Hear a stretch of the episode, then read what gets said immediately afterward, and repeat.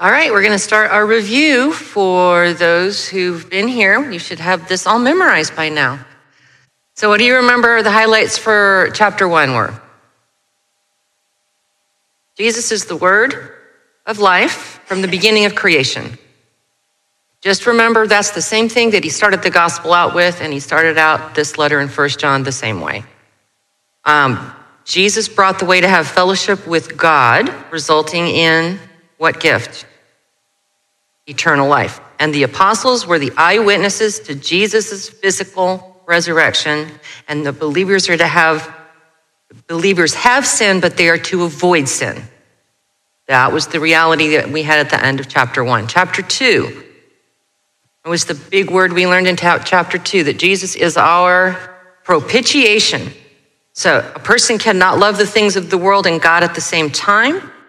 Antichrist deny Jesus is the Christ. The truth leading to eternal life is found in Christ, which leads us to love others and practice righteousness, versus the lie, which denies Christ's deity and practices sin.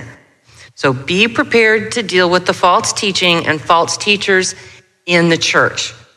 This was early on, this was already going on. It's continued all of these years later.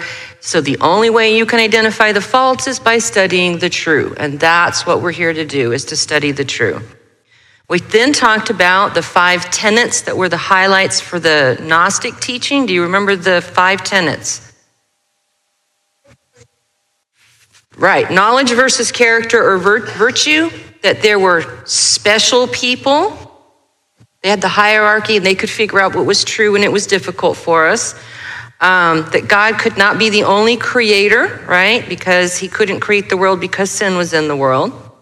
That deity could not exist in flesh and therefore they denied the resurrection. Those were the basic tenets. And we went back over chapter one and two and we applied each one of those tenets where we saw it come up in chapter one and two. Then, as we moved on and went through three and four, when we saw that, we applied those tenets at that point. So, chapter three, what were the highlights you remember? Believers are called children of God. We will be resurrected as Jesus was resurrected when he comes back for us. The part of the believer that becomes purified like Jesus is in the Spirit, right? One receives the Holy Spirit at the moment of salvation when you are born again. This allows a believer to practice the righteousness and love the brethren. Jesus came to destroy the works of the, the, devil, and believers are to love one another and demonstrate this action of sacrifice, even to death, as Jesus did. Jesus is the standard. John tells us Jesus is the standard. He doesn't want us to compare ourselves to each other. Jesus is always the standard. Chapter four, what were the highlights you remember from that? That would just be last week.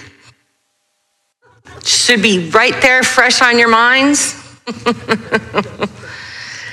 the believers are to do what? They were to test the spirit in someone to identify false teachers. The test was those who confess Jesus in the flesh, that was from God, and they have the Holy Spirit.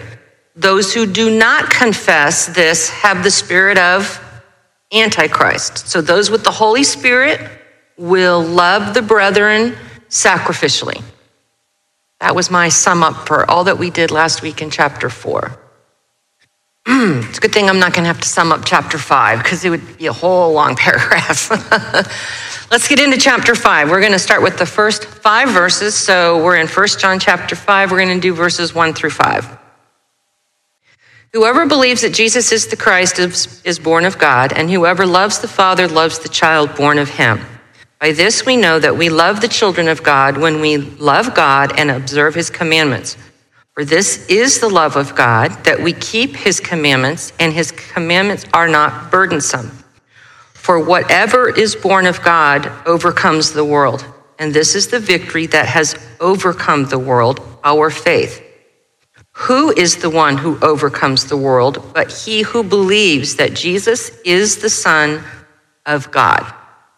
Okay, so in verse 1, what declarative statement does John continue with?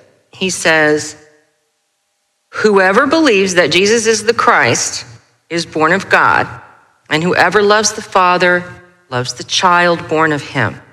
So, how is Jesus described there in that verse? He's called the Christ. So, we take a moment on that because we're used to just saying Jesus Christ, but Christ had a very specific meaning to the early church and to Jews in particular. This is a very specific name used in declaring the coming Messiah of the Jews. So Jesus declared himself to be the Christ.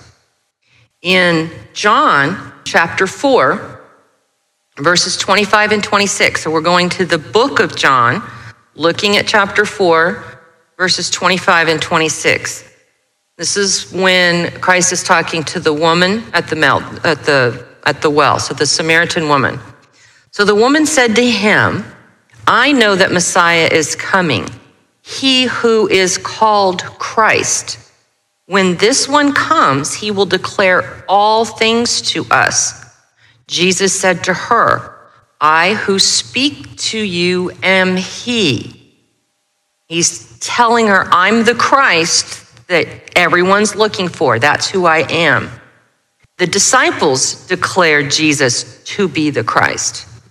In Matthew chapter 16, verses 15 and 17, or through 17. So Matthew 16, 15 through 17. I'm, I'm not doing the whole long stories, or we would never get done. But this is, this is what we're going to hear that Christ says in starting in verse 15. He said to them, but who do you say I am? He's having a conversation with the apostles, and they've just been having a conversation about who the people said that John the Baptist could be. And so now he's moved the conversation to himself. Simon Peter answered, You are the Christ, the Son of the living God. Jesus said to him, Blessed are you, Simon Barjona, because flesh and blood did not reveal this to you, but my Father in heaven. So the apostles understood that he was the promised Christ. And in the early church, this was the focus of the gospel, especially to the Jews, because they were waiting for their Messiah. They were waiting for their Christ to come. We find that in Acts chapter 9, verse 22. So Acts 9, 22. Yet Saul grew more and more powerful and baffled the Jews living in Damascus by proving that Jesus is the Christ.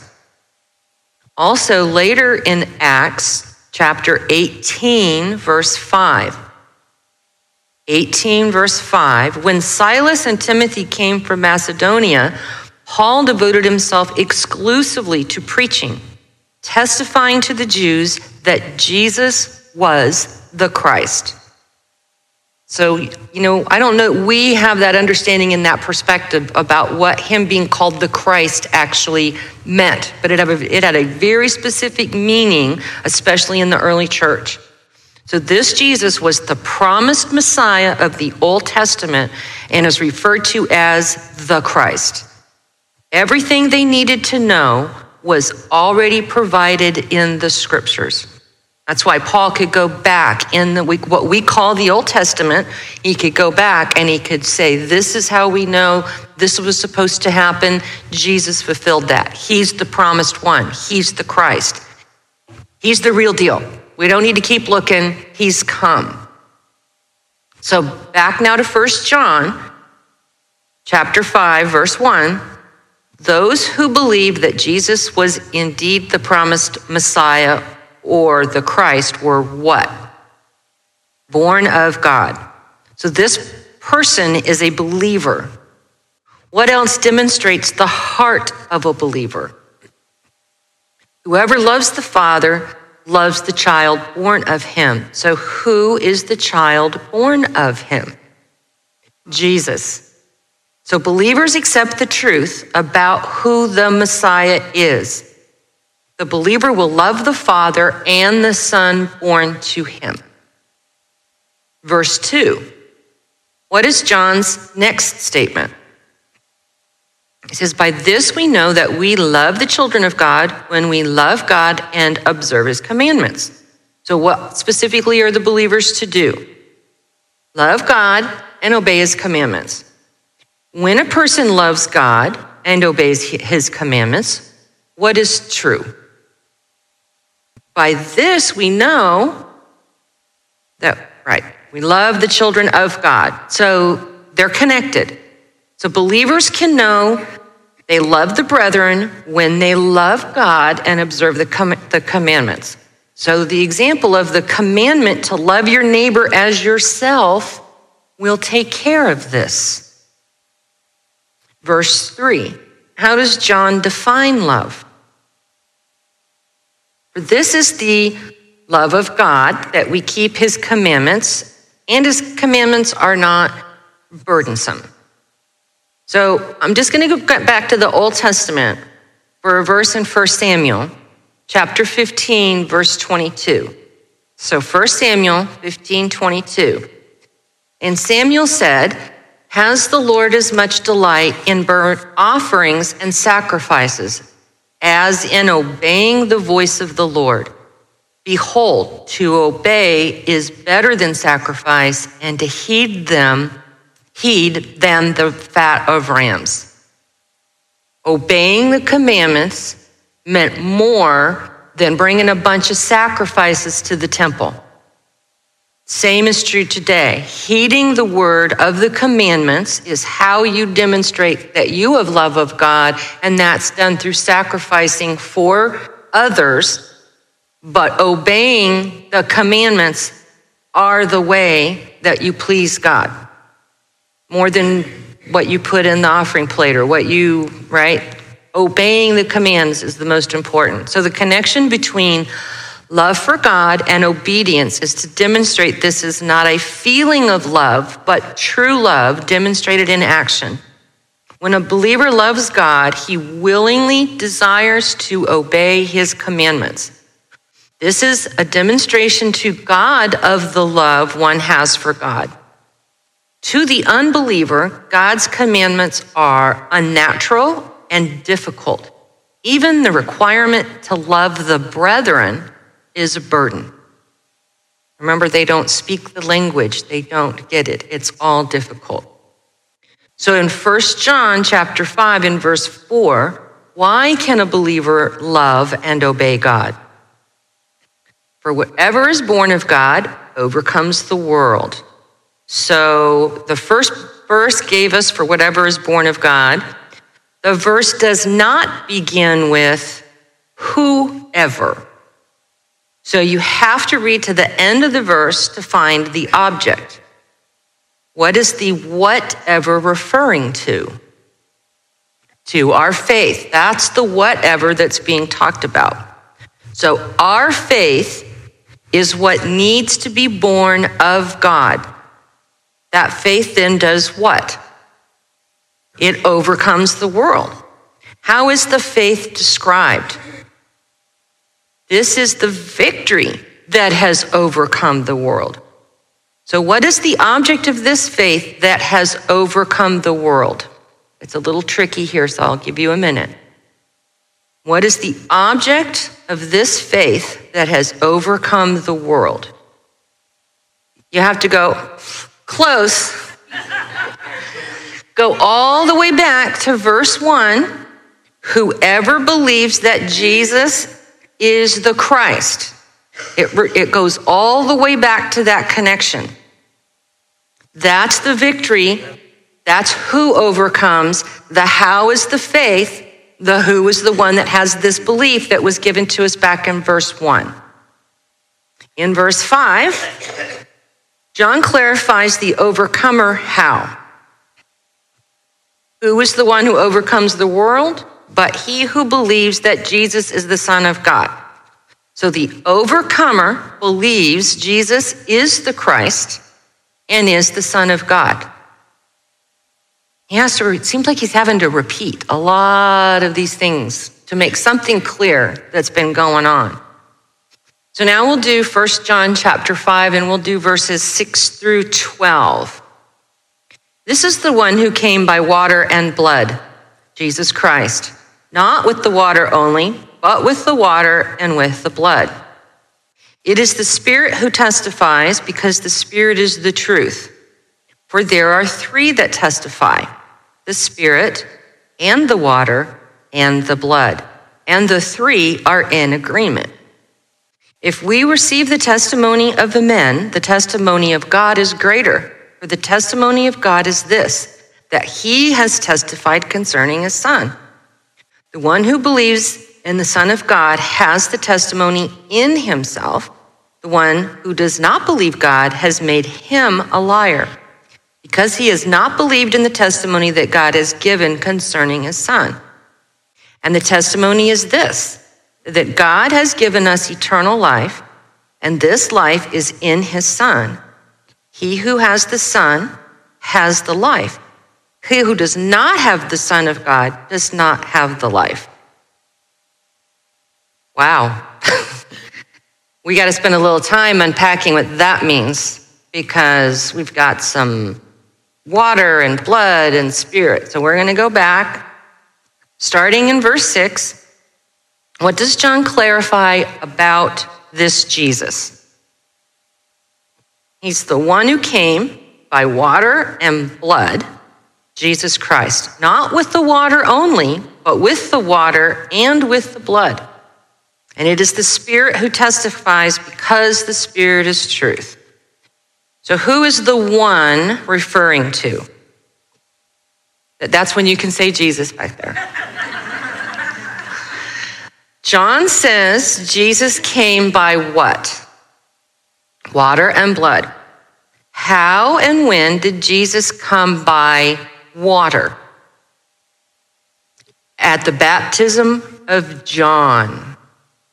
That's when Jesus was declared. That's when the Holy Spirit descended, and that's when the Father testified. That would be the born of water. In Acts, we learn that whoever the new apostles selected had to be with Jesus from the time of his baptism to his resurrection. So we find that in Acts chapter 1, verses 21 and 22. So Acts 1, 21 and 22. Therefore, it is necessary to choose one of the men who have been with us the whole time the Lord Jesus went in and out among us, beginning from John's baptism to the time when Jesus was taken up from us. For one of these must become a witness with us of his resurrection. So, what important event occurred for Jesus at the time of his baptism? So, we're going to find that in Acts chapter 10. We're going to do verses 36 through 38. So, Acts 10, 36 through 38. You know the message God sent to the people of Israel, telling the good news of peace through Jesus Christ, who is Lord of all. You know what has happened throughout Judea, beginning in Galilee after the baptism that John preached. How God anointed Jesus of Nazareth with the Holy Spirit and power and how he went around doing good and healing all who were under the power of the devil because God was with him. That was 1036 through 38.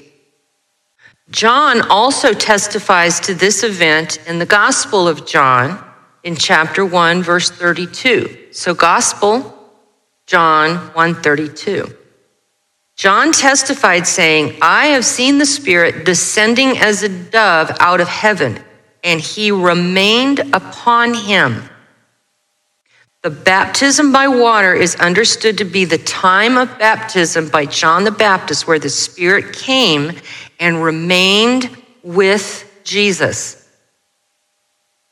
what would be the baptism of blood? In case your mind is not swimming enough over in the water, now we're going to talk about the baptism of blood. What do you think that is?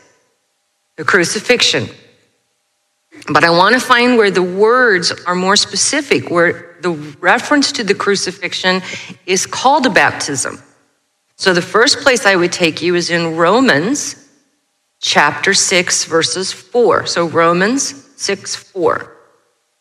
Therefore, we have been buried with him through baptism into death, so that as Christ was raised from the dead through the glory of the Father, so we too might walk in newness of life. You notice it says there, we have been buried with him through the baptism into death. Jesus referred to his death as a baptism as well. This one you can find in Mark chapter 10, verses 38 through 39. But Jesus said to them, You do not know what you are asking. Are you able to drink the cup that I drink, or to be baptized with the baptism with which I am baptized? They said to him, These are the two disciples that have asked for a special favor from Jesus. We are able.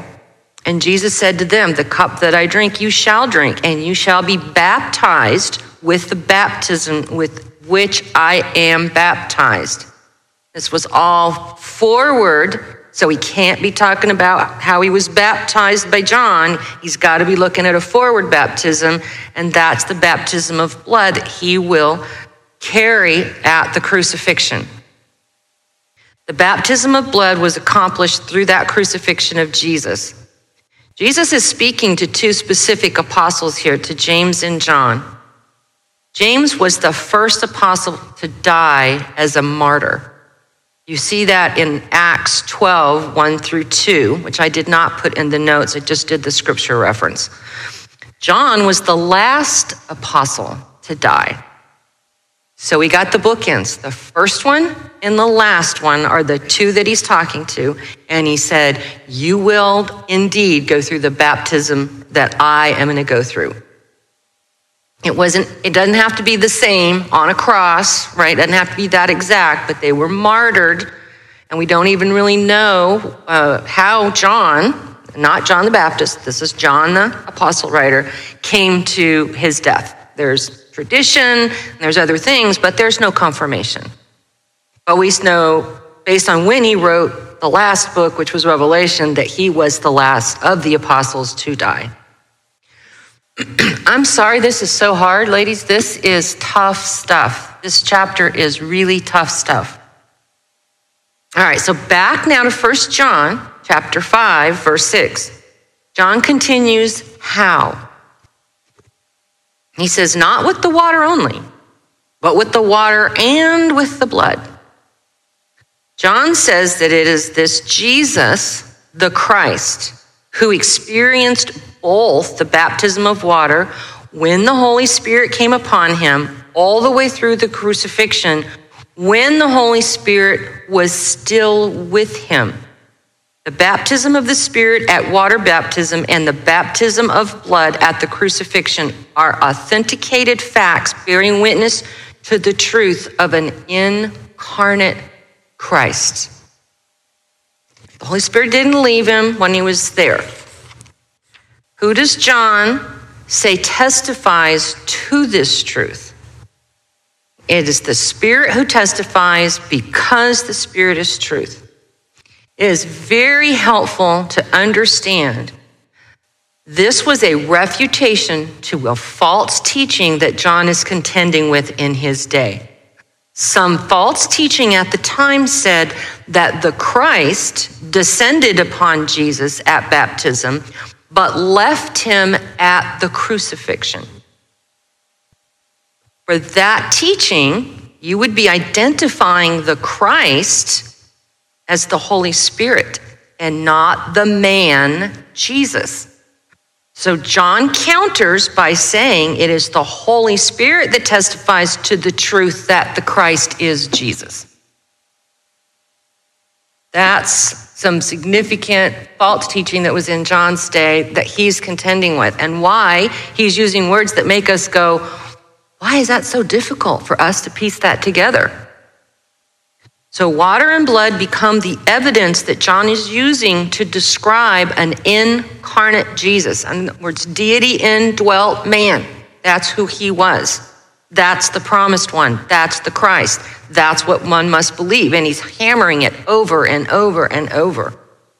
In verses 7 and 8, John continues with more evidence to validate his point how. He says, For there are three that testify the Spirit and the water and the blood, and all, and the three are in agreement. All right. Let's look at John chapter 1. We're back in the Gospel of John. We'll start in verses 33 and go through 34. Then John gave this testimony I saw the Spirit come down from heaven as a dove and remain on him. I would not have known him except that the one who sent me to baptize with water told me, The man on whom you see the Spirit come down and remain is he who will baptize with the Holy Spirit. I have seen and I have testified that this is the Son of God. Because Jesus will baptize with the Holy Spirit, the Spirit is a testimony to Jesus being the Son of God and being the Christ. It was a way of fulfillment, what they already knew should be expected when they saw the Christ come. In Matthew chapter 3, verses 16 and 17, Matthew 3, 16 and 17. As soon as Jesus was baptized, he went up out of the water. At that moment, heaven was opened, and he saw the Spirit of God descending like a dove and lighting on him. And a voice from heaven said, This is my Son, whom I love. With him I am well pleased. This is God speaking, declaring, This is my Son. So after the water baptism, when the Spirit comes upon Jesus, God testifies that Jesus is his son. In this, the water testifies to Jesus being the one who came, or the Christ. Now let's go to Luke. You guys are going to have bent pages on those Bibles. In Luke chapter 9, starting in verse 28. We'll do 28 through 35, so a little bit longer reading. About eight days after Jesus said this, he took Peter, John, and James with him, and he went up onto a mountain to pray. As he was praying, the appearance of his face changed, and his clothes became as bright as a flash of lightning. Two men Moses and Elijah appeared in glorious splendor, splendor talking with Jesus. They spoke about his departure, which he was about to bring to fulfillment at Jerusalem. Peter and his companions were very sleepy, but when they became fully awake, they saw his glory and the two men standing with him. As the men were leaving, Jesus, Peter said to him, Master, it is good for us to be here now. Let us put up three shelters one for you, one for Moses, and one for Elijah. He did not know what he was saying. While he was speaking, a cloud appeared and enveloped them, and they were afraid as they entered the cloud. A voice came from the cloud saying, This is my son, whom I have chosen. Listen to him. So notice back in verse 31, it says they spoke about his departure, which he was about to bring to fulfillment at Jerusalem. This is concerning the crucifixion. Immediately after the crucifixion is being discussed, God tells, testifies to Jesus being his son. And notice that God says, whom I have chosen. Jesus was chosen for this event that had not yet taken place. In John chapter 12, We'll do three verses, 27 through 29. So, John 12, starting in 27. Now my heart is troubled, and what shall I say? Father, save me from this hour? No, it was for this very reason I came to this hour. Father, glorify your name. Then a voice came from heaven I have glorified it and will glorify it again. The crowd that was there and heard it said it, it had thundered. Others said an angel had spoken to him. God speaks to Jesus immediately before the crucifixion and says, I have glorified it and will glorify it again. What is the it referring to? Well, here it says, I came to this hour. What is this hour referring to? The crucifixion that he's getting ready to endure.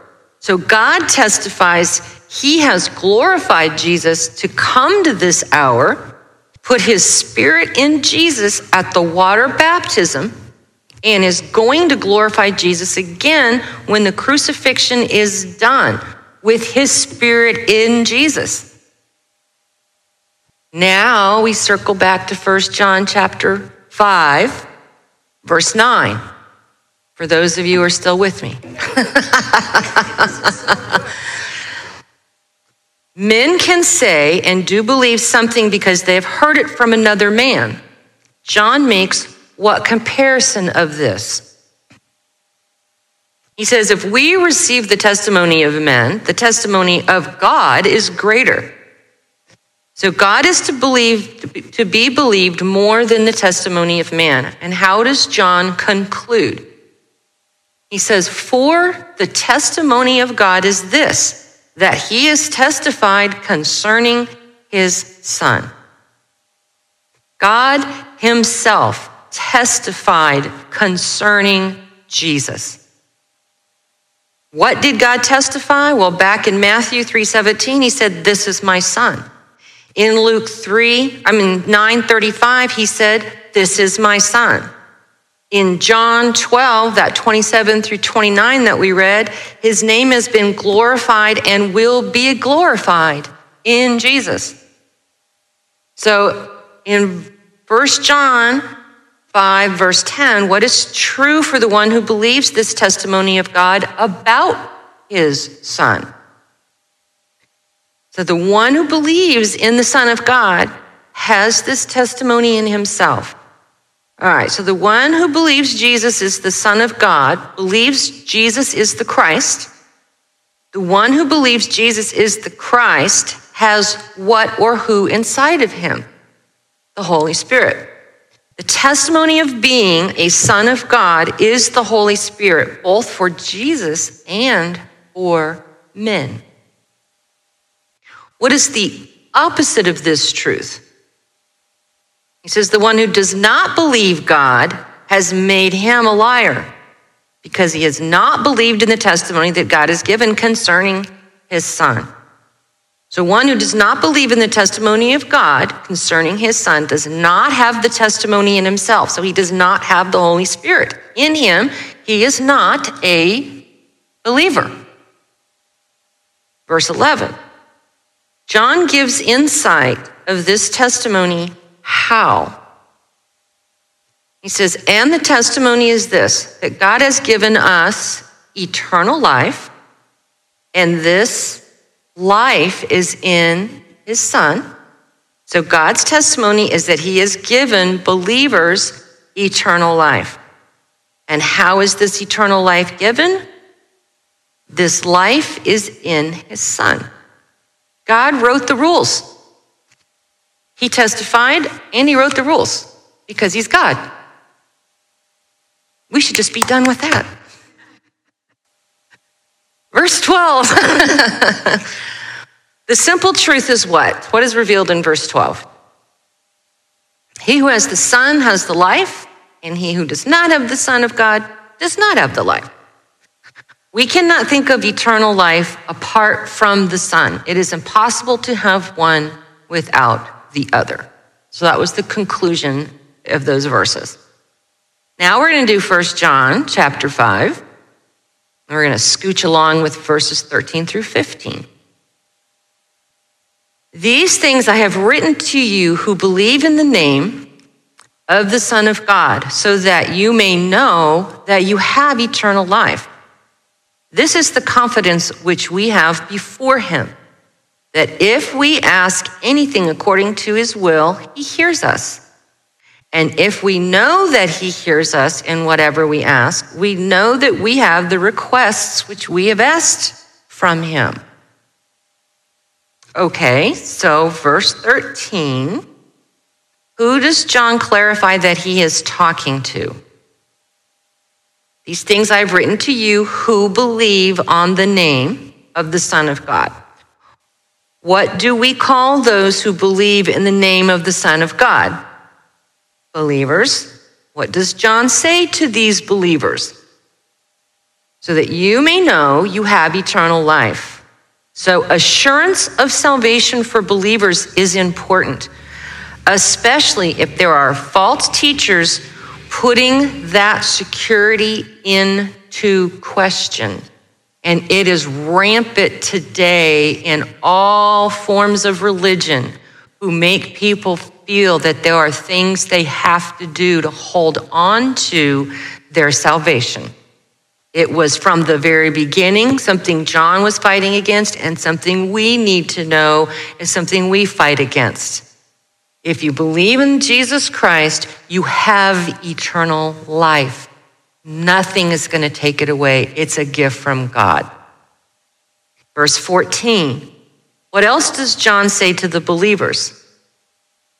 He says, this is the confidence which we have before him, that if we ask anything according to his will, he hears us. So, who is the him?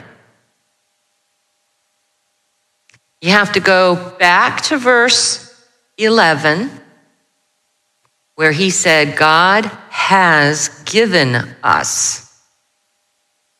So it's in reference to the God who has given us that he is referring to. How do we ask for things from God? What do we say? We pray. We do, we do prayer when we ask for things from God. So when a believer prays for anything according to God's will, what is the promise? He hears us. Verse 15. How does John continue? And if we know that he hears us in whatever we ask, we know that we have the request which we have asked from him. So, when a believer has asked for something that is in God's will, then God hears the believer. God not only hears, but the believer will have the request answered. This does not mean that the believer will see the request answered, as it may happen outside of the knowledge of the believer. God will always grant his will to be accomplished. Notice the believer is still to seek to know God's will. The believer is also to still seek the request from God, meaning the believer is still to pray to God for the request. You can see how that can be mistaught. If God already knows, then how come I have to ask him? Well, maybe he wants to communicate with you so the two of you can figure out what God's will is. Maybe that's God's whole point is for you to have a change of attitude, for you to understand what God's will is.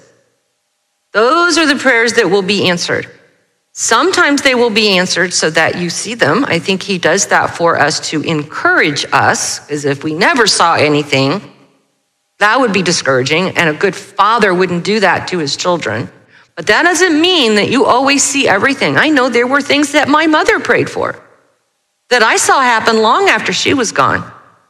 So she didn't get to see the fulfillment of it. She still prayed for it. She was still part of understanding God's will in creation and following up with prayer time. But she didn't see the fulfillment. So there might be plenty of things you pray for, you don't get to happen to see them be fulfilled. It doesn't take that away from you submitting those prayer requests and coming before the Father. He's still trying to communicate with you about what His will is. That's the power of prayer. It is never about changing God. It is always about changing us. 1 John chapter 5, 16 and 17. If anyone sees his brother committing a sin not leading to death, he shall ask, and God will for him give life to those who commit sin not leading to death. There is a sin leading to death. I do not say that he should make requests for this. All unrighteousness is sin, and there is a sin not leading to death. I should have saved a second week just for this part. All right, let's tackle it. Verse 16. John continues discussing prayer for the believer, and he addresses what? He says, anyone sees his brother committing a sin, not leading to death, he shall ask, and God will for him give life to those who commit sin not leading to death. Okay, so when a believer sees what? Sees his brother committing a sin not leading to death. What kind of sin does not lead to death?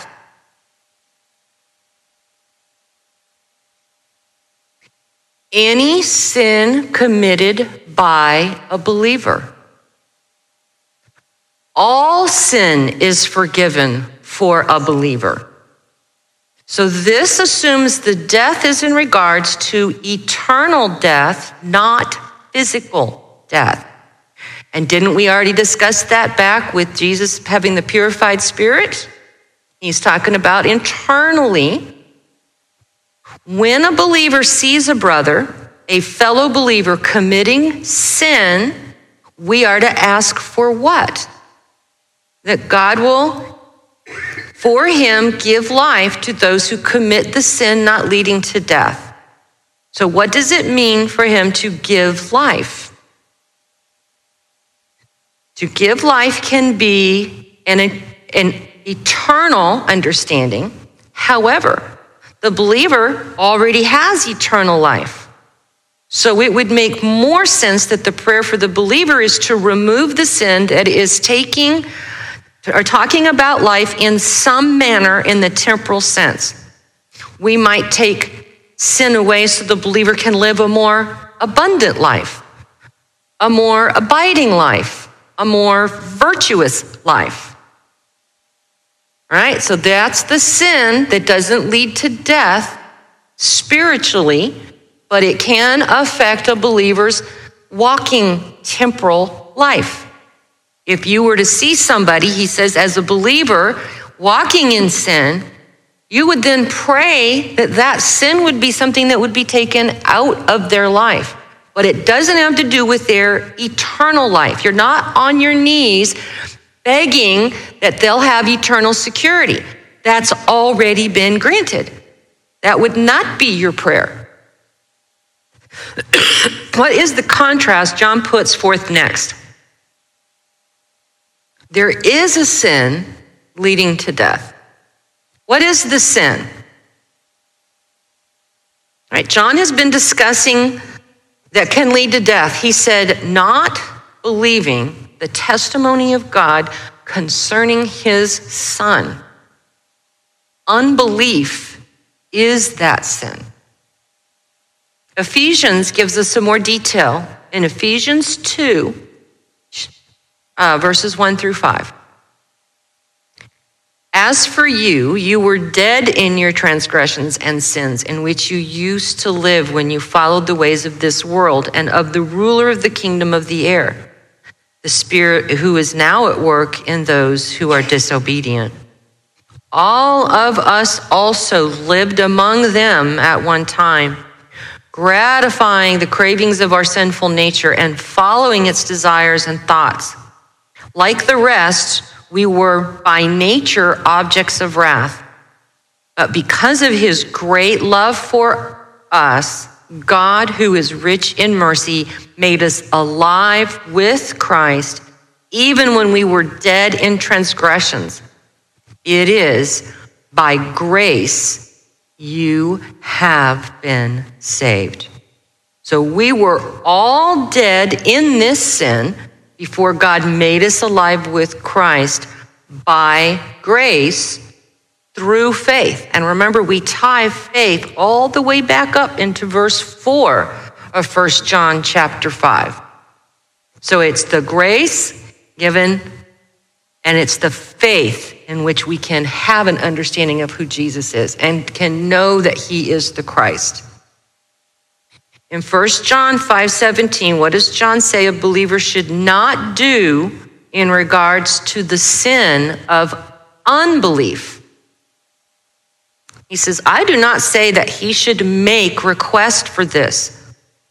A believer cannot ask God to just forgive the sin of unbelief.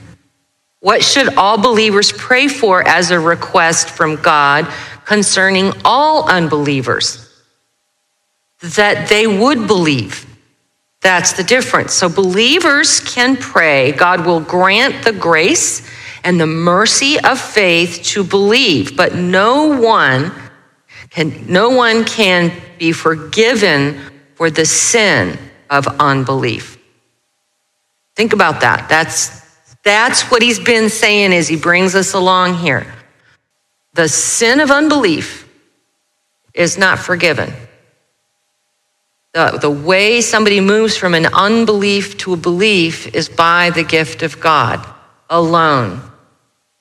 So that's what's hard for people. Yeah, but I hear what you're saying about this gospel, but I had an aunt, you know, and she blah, blah, blah. All right, well, we're not talking about your aunt because we can't do anything about your aunt. She's gone, and I don't know what her situation was. Let's just talk about you.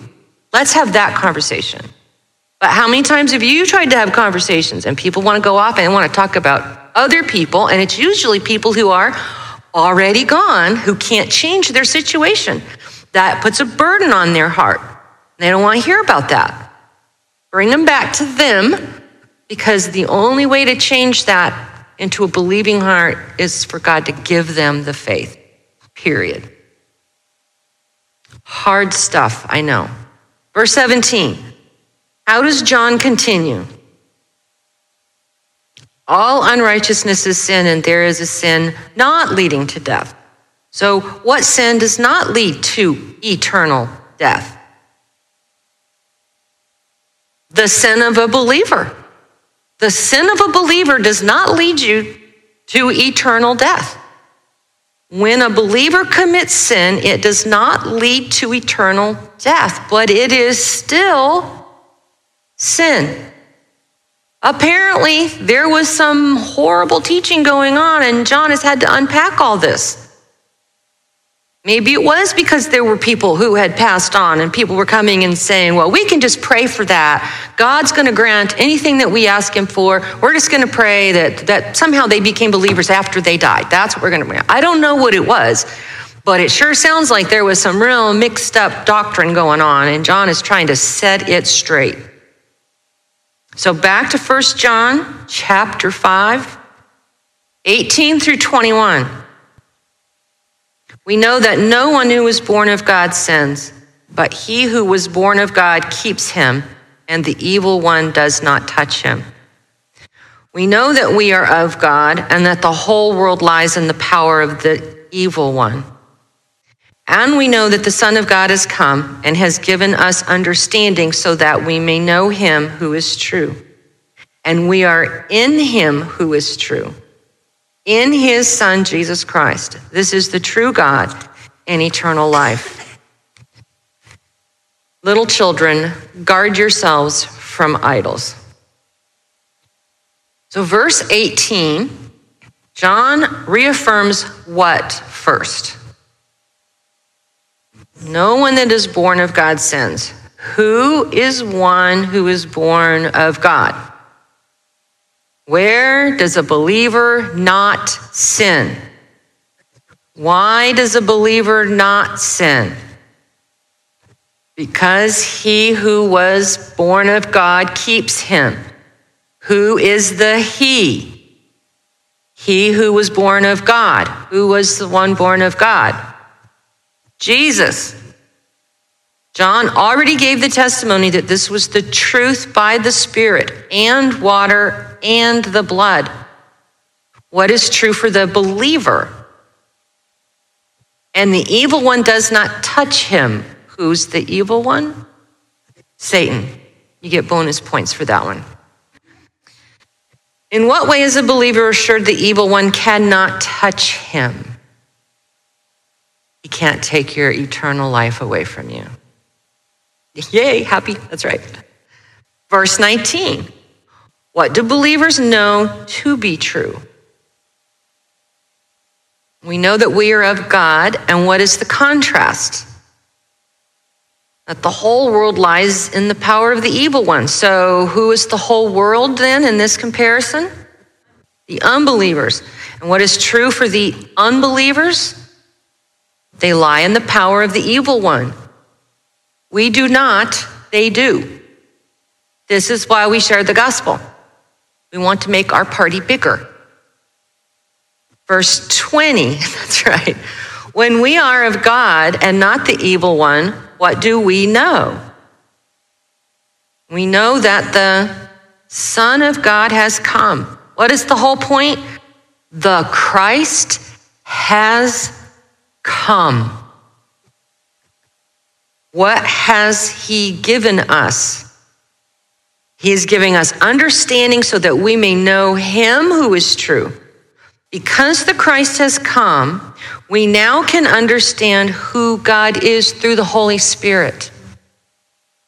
We see confirmation of this in Second Corinthians, I'm sorry, First Corinthians, chapter 2, verses 11 through 14. For who among men knows the thoughts of a man except the man's spirit within him? In the same way, no one knows the thoughts of God except the Spirit of God. We have not received the Spirit of the world, but the Spirit who is from God, that we may understand what God has freely given us. This is what we speak, not in words taught us by human wisdom, but in words taught by the Spirit, expressing spiritual truths in spiritual words. The man without the Spirit does not accept the things that come from the Spirit of God, for they are foolishness to him, and he cannot understand them because they are spiritually discerned.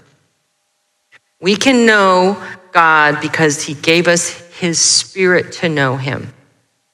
In 1 John 5 20, why can we understand who God is? And we are in him who is true, in his son, Jesus Christ. We are in Jesus now. What is revealed to us who have Jesus in us? This is the true God and eternal life. This relationship of knowing the true God is happening now and will continue with our eternal life. Verse 21, what is John's final warning? He says, The little children, guard yourselves. So, who is John speaking to when he calls them little children? Believers. And what are the believers to do? Guard themselves from idols. The term idols means false gods. So any movement to worshiping another God without a complete understanding of the true God revealed through the Spirit because of Jesus is idolatry. There is knowing and worshiping the one true God and then there is everything else. John writes this letter to refute the lies of the false teachers. In doing this, John accomplished many things for the encouragement of the believers. John has written this letter to encourage believers that they all, all they need is in Jesus. They don't need more. He's everything. John reiterates who Jesus is and what he is to the believer. He's the Christ. He's the propitiation for sin, and this is testified to by men and the Holy Spirit and God the Father. We are sons of God. We have forgiveness of sin. We have eternal life, and we can live victoriously over sin and can love other believers. That wraps up 1 John chapter 5 and 1 John overall.